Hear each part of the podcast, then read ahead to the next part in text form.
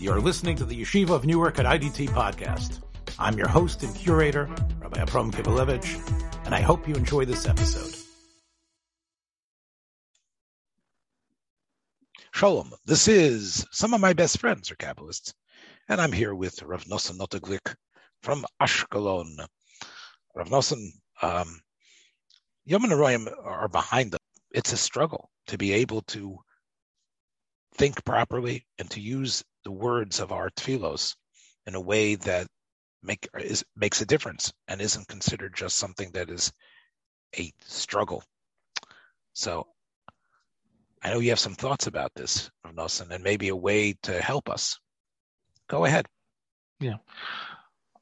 Well, first I would point out that if you take the phrase "I hate davening" and you do a a Google search or a, or a YouTube search, you will find plenty of material trying to address this fact that apparently we have definitely have a love-hate relationship uh, with the entire concept of davening and minyan and everything related to that. So it's not for many of us a very pleasant experience. But what I would begin with is saying that we need, I think, to understand who we are better. You know, understand how it is that we are here and a practice that used to be extremely, extremely meaningful for many, many people for many years has somehow degraded and become something negative and, and undesirable to us. Like what what's happened to us? I'm not saying what's happened to us because I want to you know I want to beat myself up or or or that we should beat ourselves up over this. But we need to understand what's happened. And I think that something has happened and it's not necessarily our fault. But if we understood what happened, then we would know perhaps how to approach things and, and, and make it better. You know, you can't you can't solve a problem until you really know what it is. And I I find that a lot of people who have proposed solutions to what's wrong with davening um, don't really have a handle on what's actually changed and you know why why are we this way? Okay yeah, so I, I, that would be my approach as as even as a preamble to to actually addressing the question itself. I, I think we also have to distinguish and I, I know this is true about yourself and, and and many others that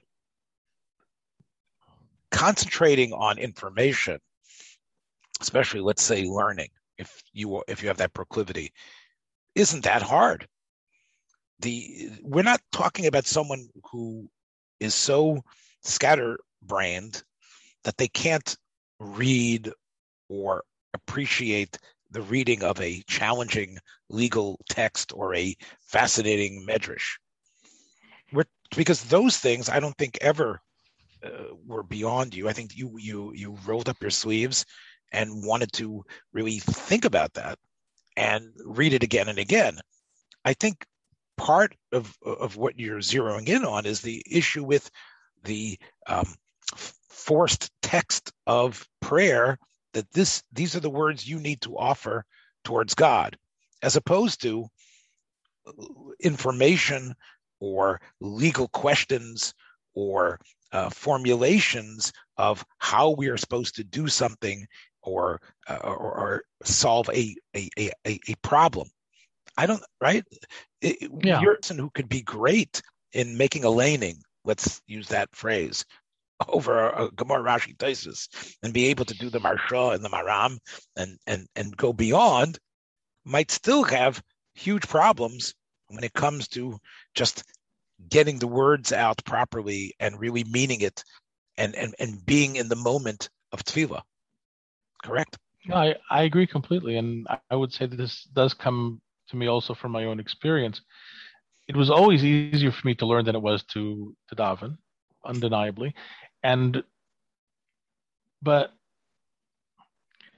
the truth is that the kind of learning that was able to turn me on, the kind of learning that was able to keep me involved was the learning in which there was a struggle and a reward at the end of it you know if you can come up with a with an insight or a chidush or something that that uh, is the result of a creative process. So that always enticed me terribly.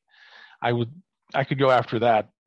Uh, it was it was much different if it was just you know, like rote learning halacha that you need you need to know the halachas of this or the halachas of that, and then you just go through a bunch of halachas and you try to remember them, which I was never able to do. Frankly, I was never able to remember anything that I was not able to somehow uh, come to some kind of synthesis over.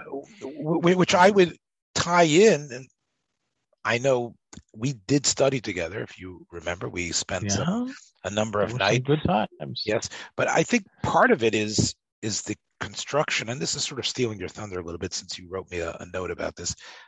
Part of it, I think, is the construction of a narrative that we can impose upon the the legalistic texts or the uh, perplexing medrash, and we can see the language and then redo it we, in our own mind, think about a question and answer, and then go back to it and have it tell us a story in a different way.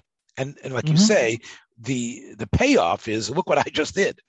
I took this the this this, this verbiage and I stepped back and I, I was able to create a story out of it. It's almost like taking your army men when we were kids and and, and, and then creating a battle scene and enjoying what was going on there with them.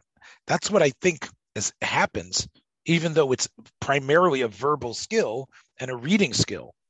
Not, that is something you can't do when it comes to tefillah. Unless you unless you learn tefillah, like if I was to take you know tefillah Shemona Esrei and look at it as an intellectual prod, project and analyze it and come up with all sorts of chidushim about why you know why do, why does this follow that? And what does this have to do with that? And what is something how does the whole thing hang together? You know, that would be that would be no different than learning anything else. But uh, right. learning and, something learning yeah. something when you actually have to create a synthesis of what you're of, of, of what's coming at you that is an extremely satisfying endeavor. Um, but just reciting something is generally not at least not for me I have to tell you that Rav Chaim Kanievsky, as Gesundsein, uh, was approached by a author who he shared an incredible amount of time with. The Siddur is called Tfilas Moshe, and it's it is the author's suggestions on the whole gamut of the Siddur with Rav Chaim's points. And Rav Chaim told this author that every person could actually learn the Siddur, like you said, and find the type of interpretation that speaks to him or her based on as you say why was it phrased this way? This is what it means.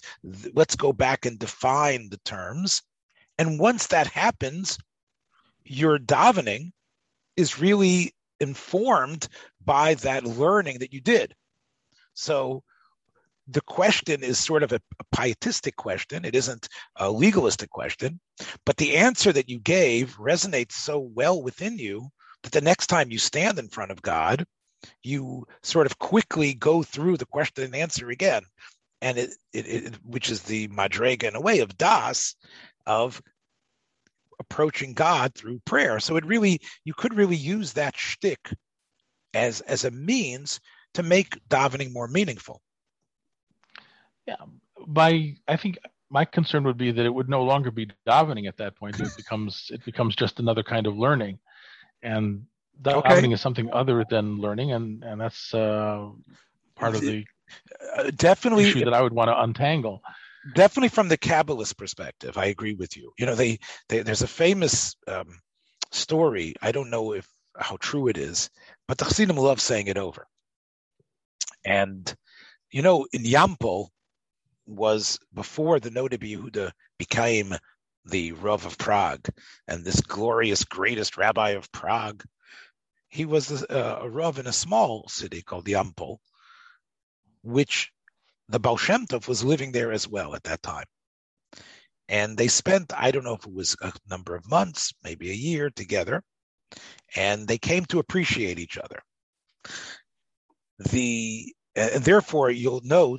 So the Baal Shem Tov came over to him after Shemon Esrei and asked him why he was thinking and learning during his Shemon Esrei. Why was he thinking and learning?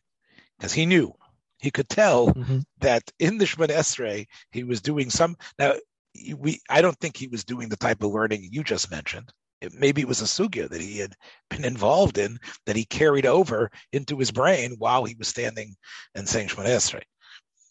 So Rav Yecheskel Landau said that sometimes you need to do that. He said that you're right. The normal thing to do is to concentrate on the words and supplications towards God. But sometimes, just like a general can come into town and commandeer a bridge, commandeer a home, and say, This is now going to be a, a bivouac for the military, and we're going to cut that tree down in order to be a battering ram against the enemy. Sometimes the general needs to impose upon the regular avodim, and that was the Noda B'Yehuda's answer that the uh, that there there was a need, so to speak, to like override. But I think it really the, the story really underscores what you're saying. Even someone as great as the Noda B'Yehuda would could, could be considered someone to struggle with that because his approach to davening was the approach of of of a of a Talmudist. They say yes. that he they say he might have known Kabbalah, but but you know what you're talking about, especially when we talked about it from Abulafia and others. You're talking about pure concentration on the letters and on the ideas behind them, and that's something which sounds like something beyond. Have shifted, and these are shifts in the in the um, general society around us. It's not necessarily shifts that are specifically a result of our own of our own making. Um, one one of the shifts is that words used to be the primary the primary way of experiencing the world. We would experience the world much more through words than we would experience through images. Okay, because if you you know if, if you went outside your your you know front porch and you saw a tree and you saw some birds and you saw a nice field that was a that was a view that you had pretty much all the time but if you wanted to experience things that you had never seen or that you were never going to see uh, then you would need to use language you would need to talk to somebody who'd been traveling you'd need to get a book which uh, has travel dial you know travel um, the primacy of language as a way of bringing us to visualize things that we'd never seen, and basically a way of really experiencing the world um, in in a, in, a, in its most full way. That was something that existed in previous generations. That doesn't exist for us any longer because you know we, we have pictures, and we have movies, and we have videos, and all of our all of our information comes to us primarily through visual means, not through not through audio means. So to some extent, the, the power of words has become substantially weakened. And we don't think of words as being conveyors of being or conveyors of, uh, of reality any longer. Okay. Um, and I would say, if you know, if you can imagine maybe being locked away for a Russian winter, you know, the you know the the baron of such and such or the or the the princess of such and such and everybody gathers together around the fire to listen to her listen to the mistress of the home read uh, read war and peace by tolstoy one chapter at a time over the course of six months. And the impact of that on the people who were listening was was very profound. People really got into that. And you know and in a sense they had no choice. I mean, there's nothing outside but white you know, and cold and misery. And inside it was just the art, you know, the house that everybody was living in. So the experience of hearing the story was much more powerful and much more much more profound um, for people then than it could possibly be uh, for now. You, you know when, and, when you when, when you say those things, is that that image includes, as you said, the peasants who probably were maybe also allowed to come to the fire and hear the mistress read uh, Tolstoy's prose. Uh, and what it reminded me of, of the what was, despite the taskmaster's struggle to contain it, what occurred in the antebellum South. where African American slaves were able to hear the stories of the Bible and perhaps other readings that that the genteel uh, owners would read to them, and they absorbed it and mastered it to a point that, despite them being illiterate, not being able to read and, and forced not being able to read, they would be beaten if they were actually reading because they were afraid of what that information would do. But the information they were allowed to listen to, because that was the only option, maybe it wasn't it was it was the white of the cotton as opposed to the white of the snow but they became extremely proficient and even surpassed in many ways their white owners in their appreciation of language. So absolutely. And and their sophistication in using it. There's a whole tradition amongst african americans of of fancy talk uh, which is a basically a a presentation in which somebody speaks intentionally um, hyper sophisticated words and constructions and things, and it's a it's a it's a it's an art form of which I think some of the rap and hip hop that is around today uh, is an extension of that or a descendant of that. Uh, um, this has been noted by many sociologists. It's hard to say today without stepping on some sort of woke eggshell, but when you know when Jesse Jackson uh, was a, considered a a viable candidate for president, many people underscored the fact that he was a uh, an incredible orator compared to the other buffoons that were up there on the lectern. Uh, and and this is something which people noted was part of their of the African American tradition. There's a reason why Martin Luther King stirred so many. He wasn't a uh, un, he was definitely unusual and unique in his heart, but in terms of the quality of his language, this was something that the African Americans had been developing for years. Um, and you can see it in the in the novel uh, Invisible Man, which is I, I one of my favorites, uh, written by Ralph Ellison in I think it was the late 1940s, the the the power of, of language. And though you say it still exists, but for most of societies, especially as you say, the the the hungry information ones, no one has time to relish a beautiful phrase anymore, do they? Uh, no. They, it's interesting that people still know about song lyrics, I guess, but definitely not. Well, look, even song lyrics have really taken a hit over the years. You know, you don't have these song lyrics that are being produced are, are far cry from from um, the great song lyrics of the past, or, or certainly from the poetry that was once uh, that was once created. And people used to read poetry also. I mean, could you just imagine 20 people sitting around a room for three hours listening to poetry every night? You know, it's it it it boggles the mind. Well, okay, it did. People it, were it, really into language. Well, it did happen, as you know, although we were youngsters.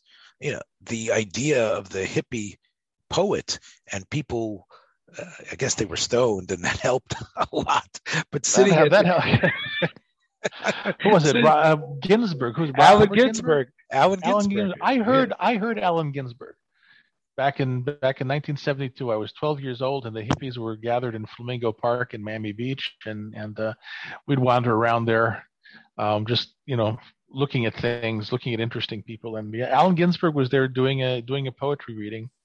That's true. Yeah. Um, I'll ch- I'll change I'll change the topic there poetry which came from a culture that was materially very very um, impoverished in many ways. And you know, there's one thing that I always always uh, remember, and that is uh, Imam Ali, who was uh, Muhammad's uh, son-in-law, and there are two two drashot um, which are attributed to him that are supposed to be complete miracles. Okay, the the first one is that he was able to say an entire drasha of who knows how many words um, without there being a single word that has a dot in a letter. The same way that we have dots in our letters in Hebrew, they they have dots in some of their letters. So he managed to say a a sermon that had only letters without dots, no you know no dagesh in any of the letters. Uh, another sermon that he had was a sermon that had no alifs in it. I guess there's a certain kind of olive which uh, which he was able to get get out of his get out of his production. So he you know he stands up one day and he delivers a sermon, you know, three thousand words, not a single aleph in it, and that is considered by by uh, by Muslims or certainly Shia Muslims as as being an absolute gigantic, amazing miracle. And you know, from their point of view, um, Ali was the rightful heir of Muhammad, and he's the foundation for all uh, for all Shia Islam that that follows after that. So you see, people with with have, you know, not very high a material standard of living, and and perhaps not a lot of book learning, but because they're listening to poetry, because they're listening to people who compose, because they're into language because language provides them their primary way of experiencing things that they can't directly experience through the senses for them language becomes a universe and you know and they become very very skillful at it. Because so, that's what they have. That's what they're working with okay and human beings want to expand their minds even even people who are not educated need need that experience so what we're doing what we do visually by going to movies or by watching videos or in order you know thing pictures that show us things that we will never see in our entire lives. Okay. For people 300 years ago, 500 years ago, 3,000 years ago, that, that happened primarily through through words. So words are very, very powerful things. And I just want to point out that when you're when you're davening, when you're praying, the words that you speak are the vehicle through which you approach Hashem, which you approach God, and commune with God and encounter the divine. You don't encounter Hashem in the physical place right in front of your nose. Okay, you know, you're davening in front of a wall. You don't, you don't, uh, you don't see a Kadosh Baruch Hu in the wall. You find a Kadosh Baruch Hu in the words that you speak, and the Baal Shem Tov is very clear about this, this kind of thing. So if you're, if you're, if your ability to experience language is weak, then you're not going to be able to to daven properly you're not going to be able to understand what davening even is because your sense of words are is depleted. One of you know, we one of the Rosh Yeshivas who thought a lot about davening, though you would be surprised, was the Netziv, and we know him as the great Voloshin Rosh Yeshiva, and he didn't write a work on on Siddur or specifically a Musar Sefer, but throughout his commentary, he emphasizes the difference between Tsalusa Ubausa. Um, the term Tsalusa, of course, is Aramaic, and he defines it as a type of prayer that is rigid and formulaic. Similar to the Shemona Esrei that the Anshe Knesset Hagdola created. He implies that there was always standard unifying mantras that were always said. And it followed a certain pattern of Shevach, Bakosha, and Haidah that the rabbis say is the, is the primal parts of prayer. And then there was the Ba'usa, which was the individual crying out, really internally more powerful one. But what he speaks about is the balance that's necessary. You need to build the fortress with the tzlusa, with these words that you repeat, these words that are the same every single time you approach God. And then you are able to insert, or in his term, actually using the famous Targum of Bacharbi Bakashti, you can then start with the cherev, which is the tzelusa. It's it's think of a person with a machete cutting vines or dealing with uh, or one of the three musketeers who is using his his sword to to stab at all the ones that are attacking close. And after those have sort of been cleared, he gets a sight of the king of the opposing army, and then takes his arrow out, the keshet, and then mm-hmm. the ba'usa. Now I can penetrate. Now I can actually attach and be connected. But I needed to hack away with the cherev. And if you don't hack away with the tzlusa, you don't really have the ability to catapult forward into that amazing zone with the ba'usa. So I think that part of what you're leading to is the importance of this standardized words and the repetition that it calls for. And here is where we, I think you have indicated, our age considers that something of an anathema to to keep on repeating the same thing over again, right? Mm, oh yeah, yeah. We're not. We're not. I think the, that goes to the second transformation that I think has happened is that we become much more information based and and uh, less, I would perhaps experientially based. You know, it, it's like we don't necessarily live all that much anymore, but we're we're involved in gathering information. So it often seems odd to me that you know you could ruin a whole movie for somebody by giving him a spoiler. So you need a you know you need a spoiler alert, right? Um, because if I tell you what's going to happen, then you're not going to have any desire to see the movie anymore, no matter what the cinema, cinemata- cinematography is, or the or the storyline, or the whole experience of watching it and being there.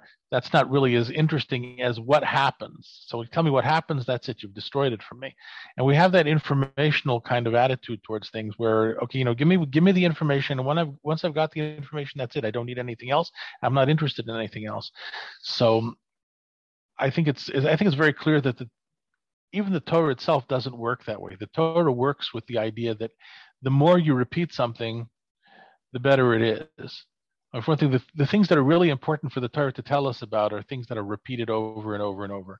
The Torah itself is something that is meant to re, to be repeated over and over and over, and you know, as best as I understand, people back in the in in earlier times had a much different attitude towards repeating. They enjoyed repeating. They enjoyed going to shul week after week after week to hear the same thing over and over and over again. And it wasn't just us. You know, your average Greek who went to, let's say, uh, um, went to the annual annual uh, theater presentations in Athens, was watching plays that were put on. The plays were rehashing the same mythology over and over and over again. There was nothing there was nothing new to be to be seen there. The only thing that was new was perhaps how a certain playwright had managed to managed to uh, um, state what was already known.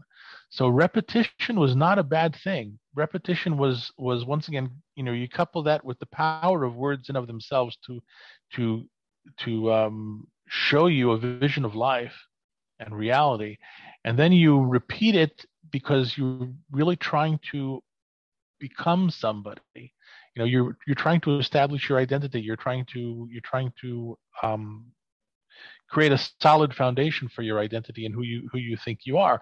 So an ordinary yid that would go to an ordinary shul and hear something repeated repeated thousands of times in the course of his life, he didn't think it was boring. He didn't think it was boring because every time he heard it, he was reestablishing his own identity as a as a Ben Avram Yitzchak Yaakov. You know, he was just reestablishing his own identity as a member of the community, and he was and he was establishing his own relationship to the to the eventual Geula, which of course was very uplifting to everybody because people back then loved hearing about hearing about uh, you know the end of days and Mashiach and and all that sort of stuff. So when you when you listen to something over and over and over again, it made you into who you are, and that was a very gratifying experience. To be a member of this community, to be a member of this people, to be a member of we still see this, of course, as you've pointed out to me in a previous uh, conversation, with our children, especially now our our yeah. grandchildren, where we see that they Saba, read me that story again. They want to hear where the wild things are for the 3000th time. They want to hear, um, you know, uh, the book over and over again because it's allowing them a sense of identity. They enjoy singing the same songs. And it's interesting how we knock it out of them based on your theory here, because kids have it naturally. You are, are, are postulating adults in previous eras were more in tune to that. And somehow our age allows maybe the children to do it once in a to, but once they grow up, or maybe they before they can even grow up, they're already faced with the demand of what's on the next page. You know, part of it is the debate that happened in the late 60s and early 70s between the Children's Television Network and Fred Rogers in WQED in Pittsburgh. Basically, oh, there was. Uh, tell there, me, I never heard of that. Yes. So there was a battle over what children's television should be. So you had the Children's Television Network, which was, or the workshop, which was, of course, CTW, which was behind Sesame Street. And then you had Fred Rogers from Mr. Rogers' Neighborhood. Mr. Rogers' Neighborhood was very repetitive. There was a person who would greet you and pretty much take off his sweater the same way and put on his his, his shoes and then sing the same song. Yes. Whereas Sesame Street was let's be wild, you know, let's give the kids let's jump from one thing to the other. Let's jump from every you know, possible letter of the alphabet uh, and come up with many ways that we can stimulate. So really, Fred Rogers and what he was attempting to do was to harness the belief that he had and give it over to others about how repetition is important, how the familiar continuing over and over again is what builds stable personalities and people that like being themselves, which is part of what his message was. I like you. You should like yourself. Mm-hmm. Whereas a a society that puts as a premium what's what's the next thing? Are you on to the next thing? Do you know this? Do you know that? Do you know about that? Never lets the person really be satisfied with being himself. That is very true. And anything that has been already is no longer worthy of any particular attention. It what what is new what is coming what is arriving now that's that's the that's the important thing and to some extent, it has to do with a general sense of estrangement from all of the um, from history, from the past. And people used to people used to rely much more on the past as a source of valid information. You know, like all traditions, philosophical traditions, religious traditions, um, this is all basically conservative. It, it, feeds the past into the present, and people would open their hearts and, and accept that into themselves and be informed by it. And uh, today, the, the, tendency is to discredit a tradition. If uh, we have a tradition that something is the ah, it doesn't matter. That that can't be real. Right? That's just uh, you know just a bunch of made up stories. We're going to figure out scientifically what the truth is. Now we're going to come along with something new. And you know, we see this a lot, I think, in Bible scholars and, and uh, you know Bible uh, Bible study that uh, especially as it happens in the university that uh, everybody has to say something new. Everybody has to make up some sort of new story about how this happened and why this happened. And this isn't really that. That really isn't that. It's it's really something else. You know, uh, there never was a there. You know, there never was a David Melech. You know, it's all it's all um, Yoshia towards the end of uh, Bayis Rishon and a million and one you know new fabricated stories of that sort which presume to be telling you the real scoop on what actually happened back then so the past that comes to you through tradition i think you're incorporating something which might be similar but not exactly the same which is the scholastic world's demand on producing novel new types of essays and treatments. Otherwise like these professors what are they earning their money for? Uh, and therefore most of the writing is either debunking one uh, re-examining and bringing back another. They all if you read scholastic papers they spend the first part of the uh, of the work. And when i was a uh, a academic advisor for people that were writing their capstone uh, ending college papers we forced them to do the same thing which was first give a summary of the standard information about this topic and then suggest your theory as to why it's not true.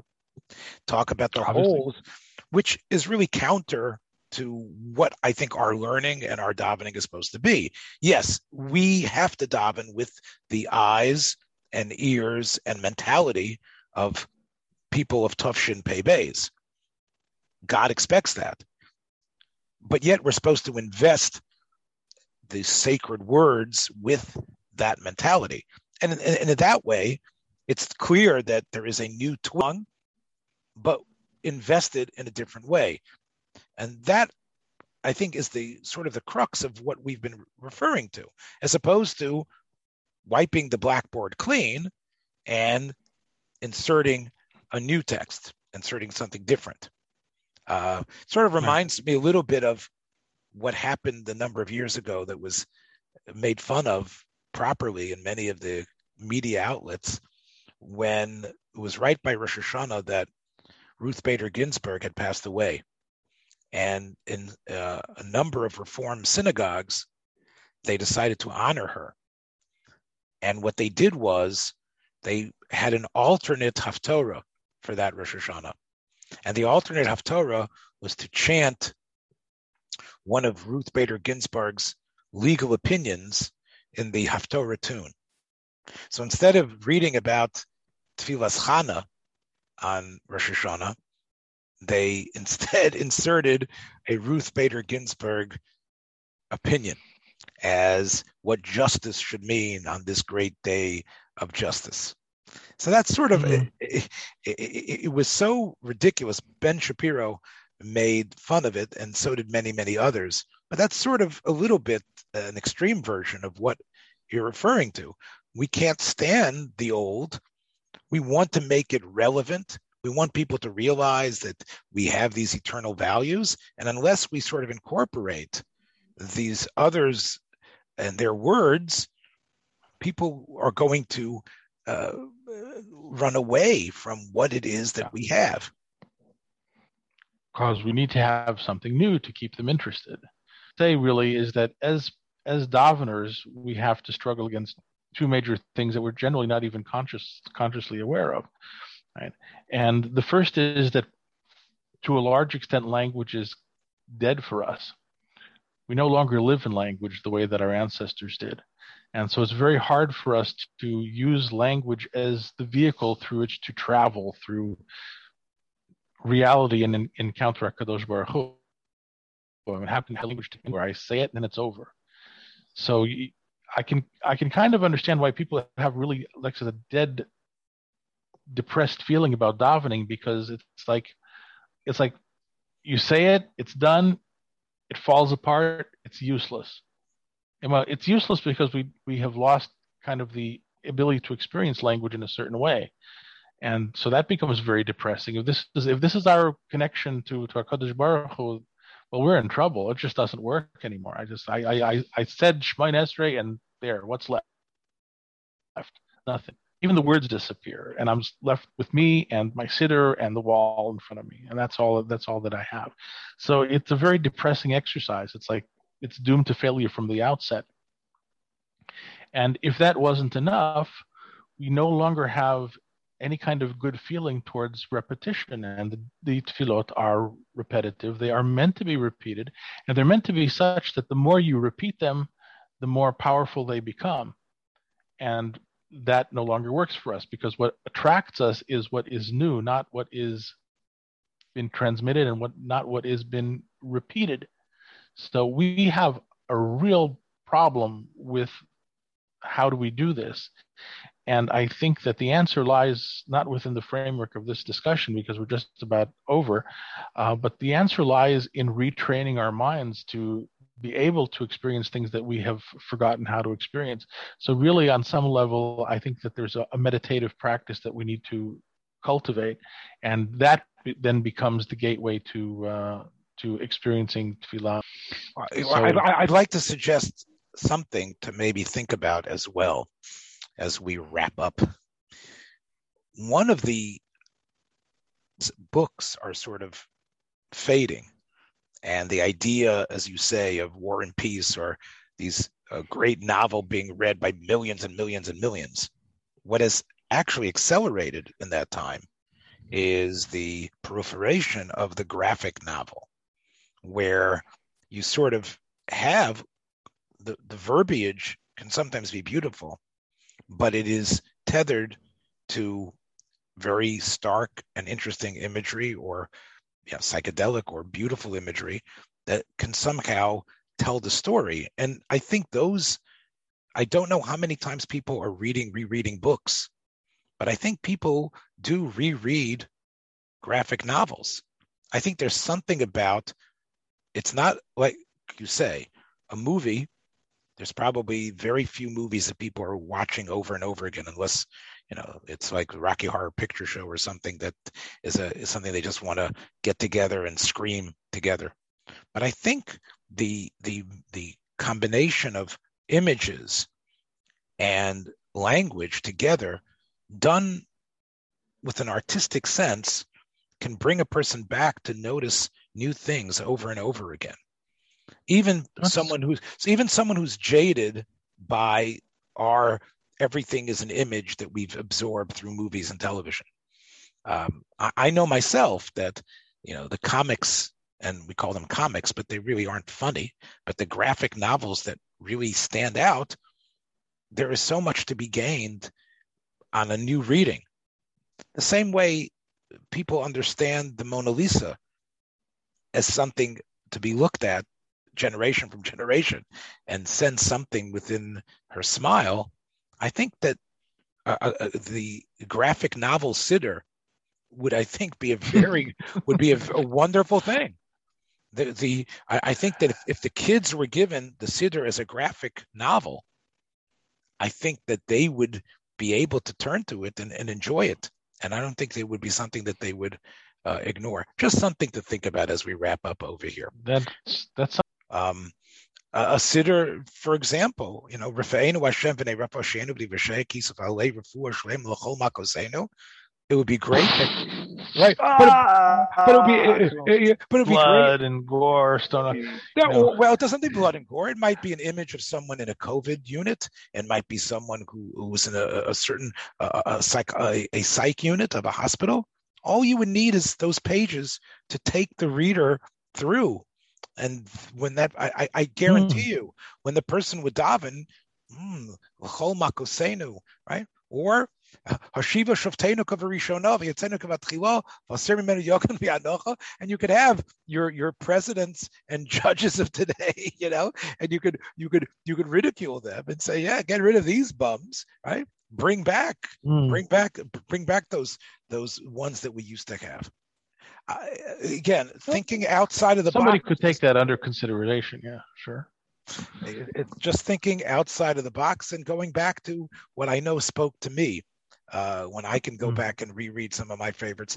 Nate, you're always going to be one of my favorites to always go back and reread. I'm happy we're able to have the beginning of this discussion. Take care, everybody. We will continue perhaps in this vein. Thanks for joining us for another episode from the Yeshiva of Newark at IDT Podcast. Be sure to subscribe on your favorite podcast app so you don't miss a single episode.